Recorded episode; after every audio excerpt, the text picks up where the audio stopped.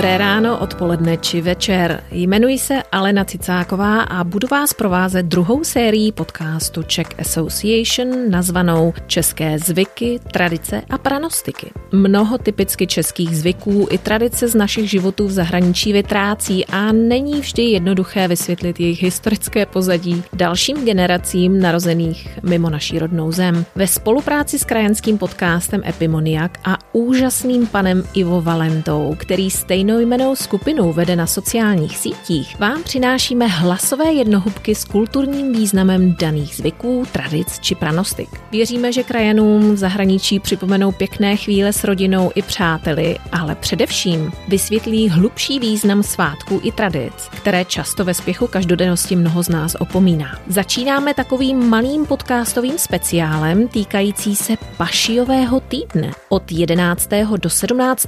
dubna vám připomeneme, co jednotlivé dny tohoto svátečního týdne v tradicích skutečně znamenají. Pojďme si říct něco o velikonočním pondělí. Víte, že se mu také říká červené? Jeho barevný přívlastek vychází z červeně barevných vajíček. Pondělní pomláska nemá již církevními svátky nic společného. Vychází z tradic doby předkřesťanské, tedy takový pozůstatek pohanských oslav jara. Mrskání na červené pondělí u nás dokládají záznamy již z poloviny 15. století. Tehdy prý metlami z vrbových proutků šlehali nejen muži, ženy a chlapci dívky, ale i opačně. Pomláska, podobně jako metličky v lázni, měla pomoci k osvěžení a prokrvení těla. Věřilo se, že vyhání nemoci, chmury a špatnou náladu.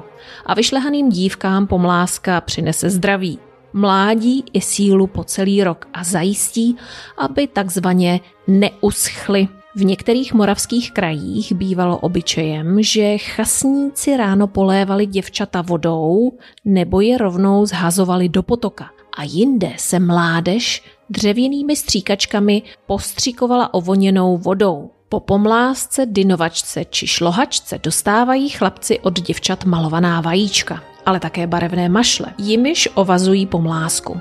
Když chlapec dostane od děvčete zelenou stuhu, znamená to, že se jí líbí. Modrou pentlí děvče dávalo hochovi naději a žlutou vyjádřilo koledníkovi svůj nezájem. Velmi oblíbeným velikonočním dárkem dětí byla cukrová vejce, kupovaná na velikonočním trhu. Uvnitř byl z papíru plasticky zhotovený výjev, často jesličky nebo ukřižování, zakrytý celuloidem, aby bylo vidět dovnitř. Náplň zobrazující náboženské symboly a scény se vkládala i do skořápky pečlivě rozříznutého slepičího vejce. Oslavy Velikonoc však nekončí ani pondělkem. Ve skutečnosti totiž trvají dalších 50 dní a končí letnicemi neboli svatodušními svátky. Jedna pověra na závěr, když přišel první hodovník, koledník dostavení, vzal pasák hodovačku, neboli pomlásku, pamihot, a vyšlehal jim domácí zvířectvo. To pak poslouchá údajně na povel a pěkně se omladí ale v mnoha krajích bývalo zvykem, že následující den v úterý platilo takzvané babské právo a ženy šlehaly své muže. Vzájemně se tak kárali a sobě připomínali, aby od hodu božího velikonočního do provodní neděle, tedy první, bílá po velikonocích, šli ke spovědi, přijímání a podle řádu církevního tři dny předtím a až sedm dní potom se zdrželi hřešení. Na začátku 17. století v pondělí po staropražských ulicích a rincích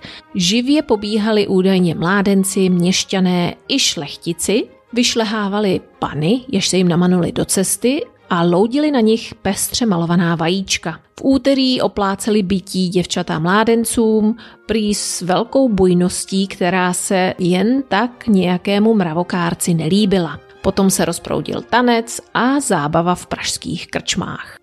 Doufáme, že jsme vám tímto podcastovým speciálem udělali trochu radost. A vy jste měli možnost si připomenout význam jednotlivých dnů Pašiového týdne. Mně osobně se vybavila nejedna vzpomínka a mnoho věcí jsem se i já přiučila. Neváhejte nám napsat vaše komentáře na podcast zavináč czeckassociation.org, ale tímto naše práce nekončí. Za dva týdny se můžete těšit opět na další zajímavost týkající se českých tradic, zvyků a pranostik. Mějte se zatím krásně a těšíme se na slyšenou příště.